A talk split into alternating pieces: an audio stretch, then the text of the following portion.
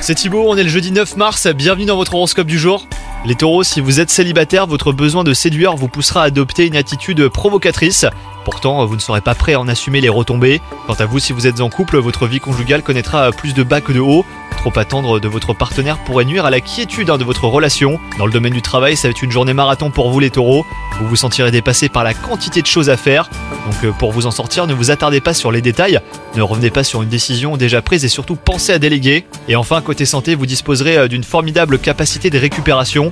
Vous la devrez à votre esprit naturellement souriant. Faire le choix du bonheur, c'est faire celui de la santé également. Bonne journée à vous